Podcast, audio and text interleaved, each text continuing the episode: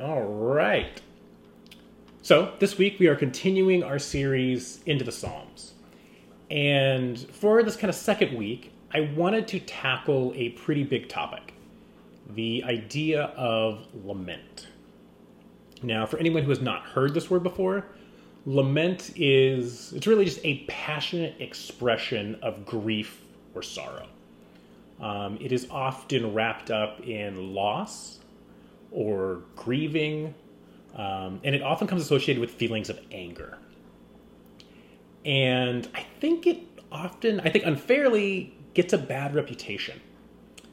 We often feel bad or guilty when we lament, and especially when we lament to God, when we get angry with God.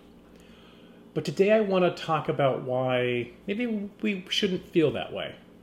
Why we ne- shouldn't necessarily feel bad when we feel like we, sh- we need to lament against God, a lament to God. And to do that, we're going to be examining Psalm 22 together. So if you have your Bibles with you, please turn there now. Um, I'm going to start reading in verse 1. We'll read the first six verses or so together. All right, Psalm 22. My God, my God, why have you forsaken me? Why are you so far from helping me? From the words of my groaning. Oh my God, I cry by day, but you do not answer, and by night, but find no rest. Yet you are holy, enthroned on the praises of Israel. In you our ancestors trusted. They trusted and you delivered them. To you they cried and were saved. In you they trusted and they were not put to shame. But I am a worm, not a human, scorned by others and despised by the people. All right. So that's pretty harsh. This person, our psalmist here, is really calling God out, kind of putting God on blast, if it were. You know, they're yelling, Why aren't you saving me? You saved all my ancestors. Am I not good enough to be saved? You know, and that he, our psalmist, even like hits at, hints at that, you know, by comparing themselves. Am I a worm? Am I so low in your sight that I'm a worm and not a person, not worthy to be saved? This opening part of the psalm is really letting God have it. Our poet is reflecting on and kind of tapping into this deep history that Israel has of crying out to God. You know, this is the deep history that we have preserved in our Bibles. Uh, the children of Israel when they were in Exodus, or when they were in Israel, not Israel, when they were in Egypt in Exodus chapter 2, we're told that they groan in their slavery. They cry out to God. They complain. They complain to God. And God hears them and God delivers them. The entire book of Judges, you see this. It's Judges is basically just cycle after cycle of the people being oppressed, of them crying out, complaining to God, God sending someone to save them. And there's lots of other examples of this.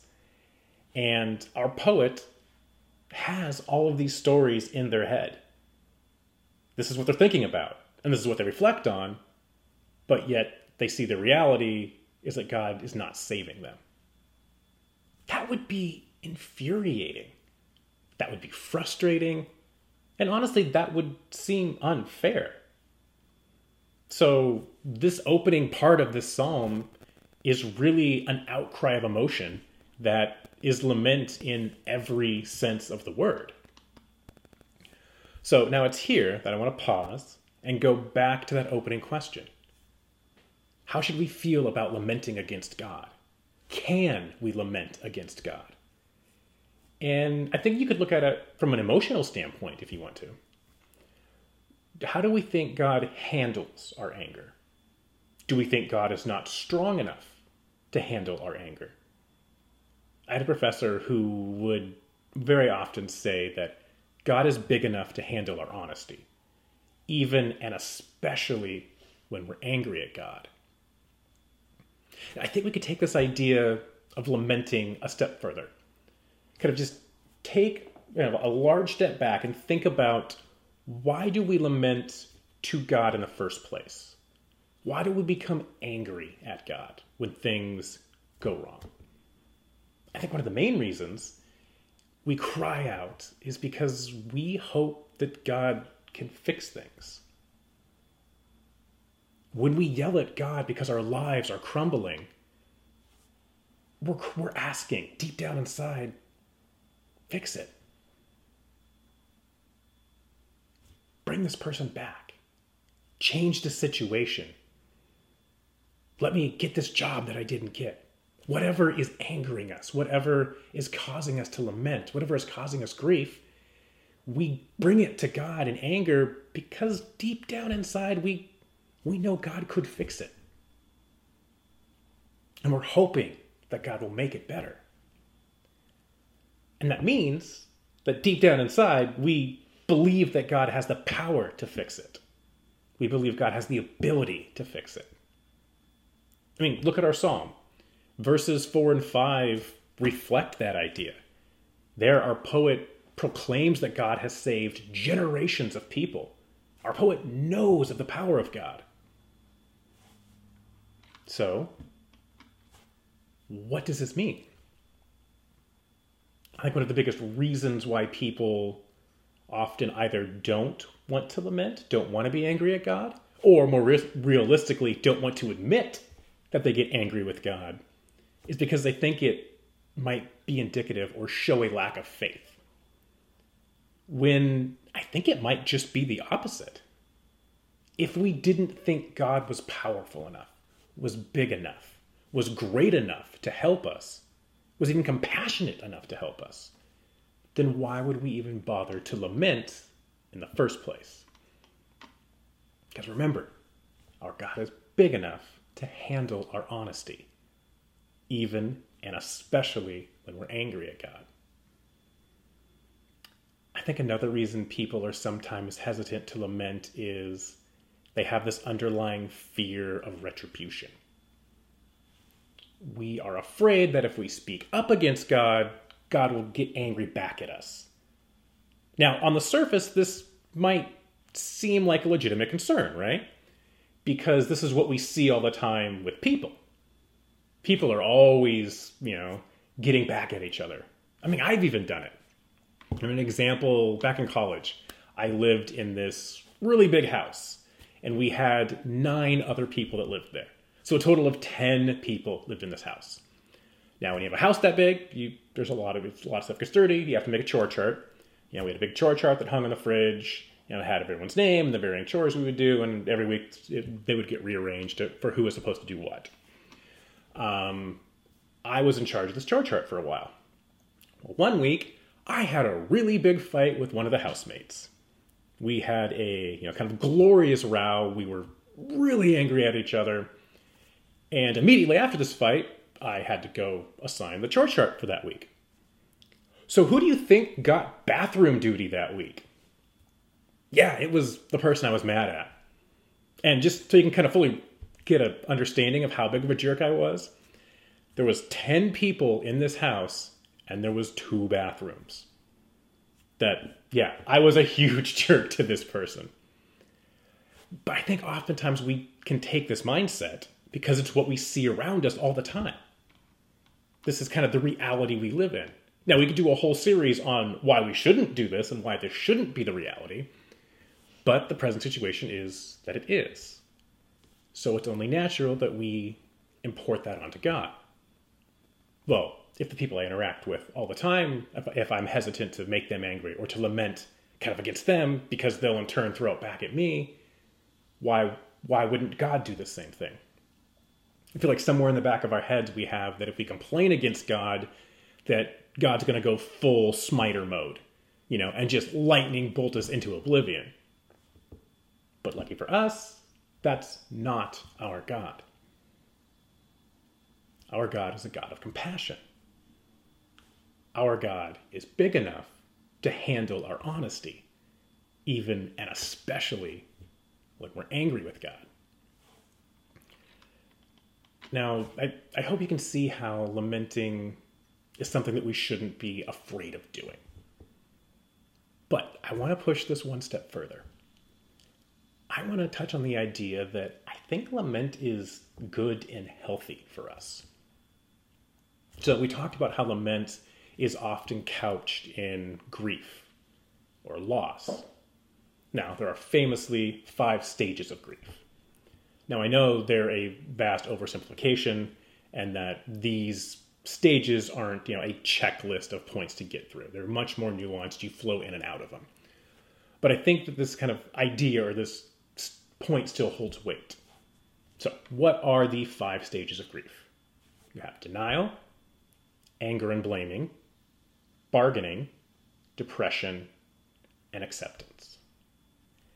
Now, did you notice what stage two was? Anger and blaming. That's basically lament. Lament is a natural step, a necessary step in dealing with grief. It's something we really can't skip.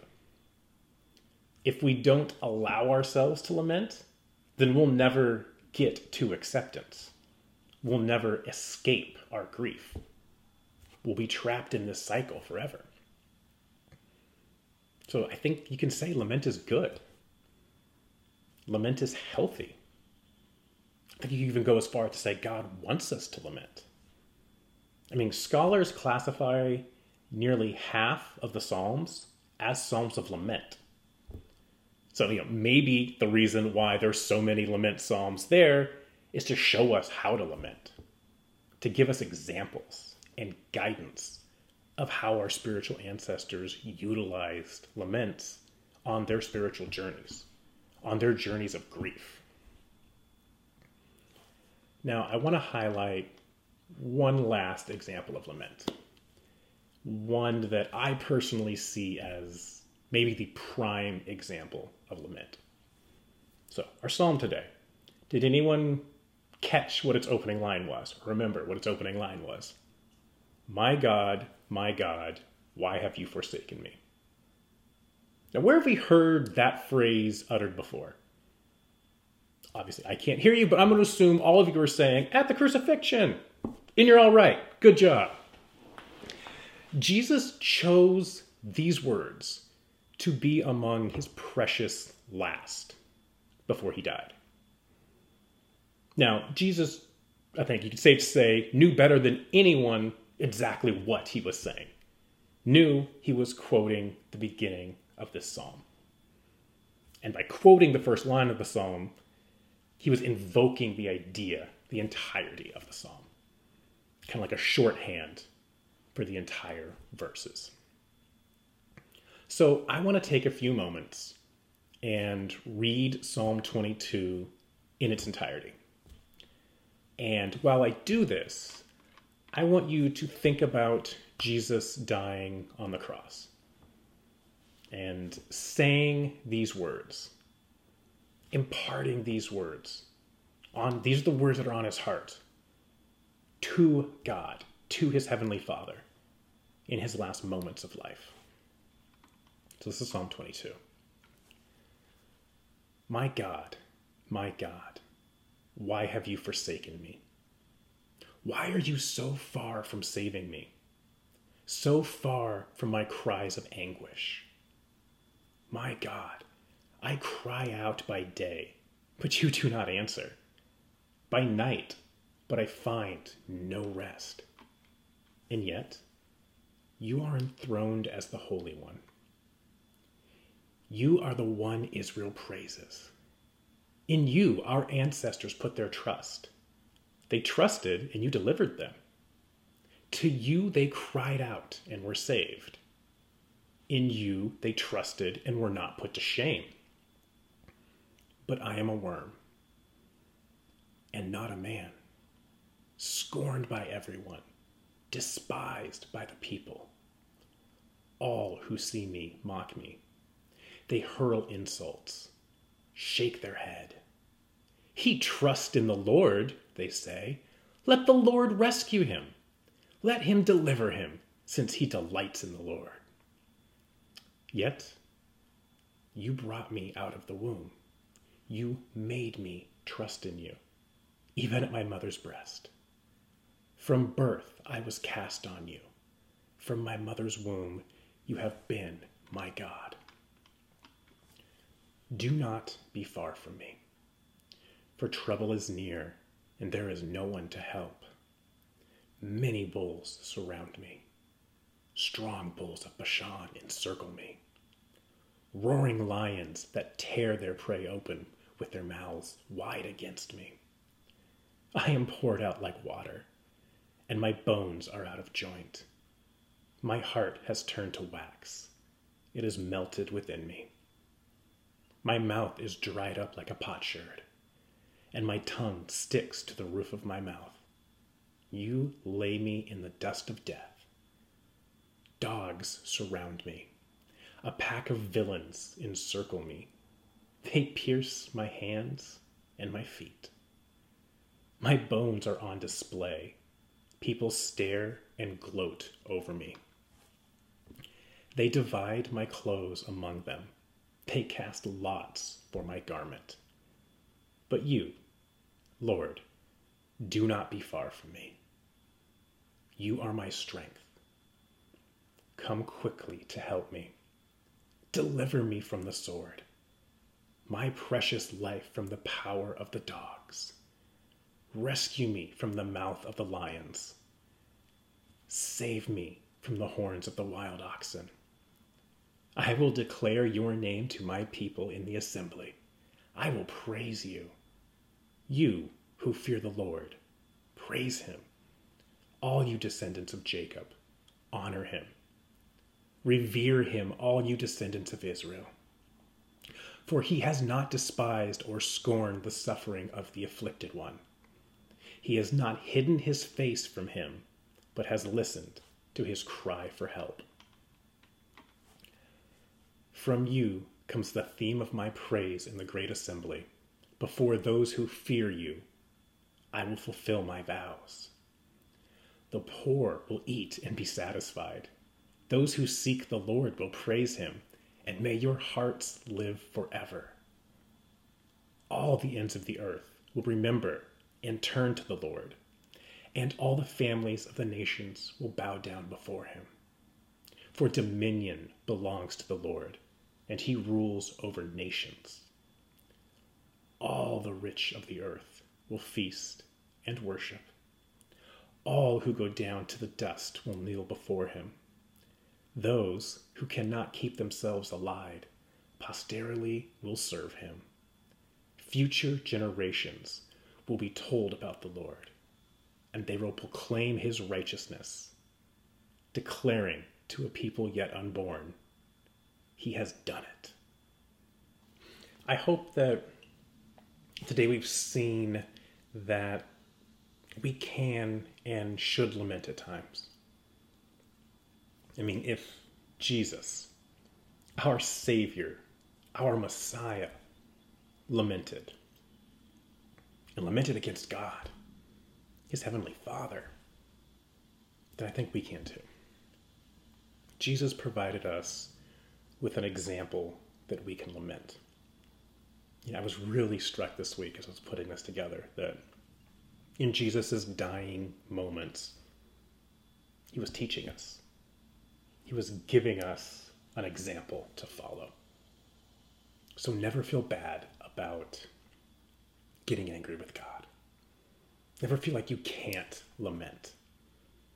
Because just like that turtle that I saw yesterday, who lashed out in anger and snapped and hissed at me every time I came near, God knows that our anger really comes from a place of fear. We're scared, and we want God to fix it. And lamenting about it is simply being honest with God. And God is powerful enough to handle our honesty, even and especially when we're angry at God. Join me as we pray. Lord, we thank you that you are a God who craves our honesty. You are a God of compassion, a God who isn't vengeful. You are a God who seeks our company. You are a God who seeks our fellowship and our communion. You are a God who just wants to be with us through all of our faults. So, Lord, we just ask that we can continue to be a people that goes to you, that cast our problems, cast our anger, cast everything that happens in our lives upon you. When we're overwhelmed, when we're stressed, when we, when we don't know what to do, put an inkling in our heart to turn to you. Because you're a God who wants to support us, a God who wants to love us. And so we just thank you for that and ask that we would continually seek you and seek your face and know that you can handle whatever emotion we're feeling. And Lord, we just thank you for this time and ask that you would go with each and every one of us as we go throughout our week. In your precious name we pray. Amen.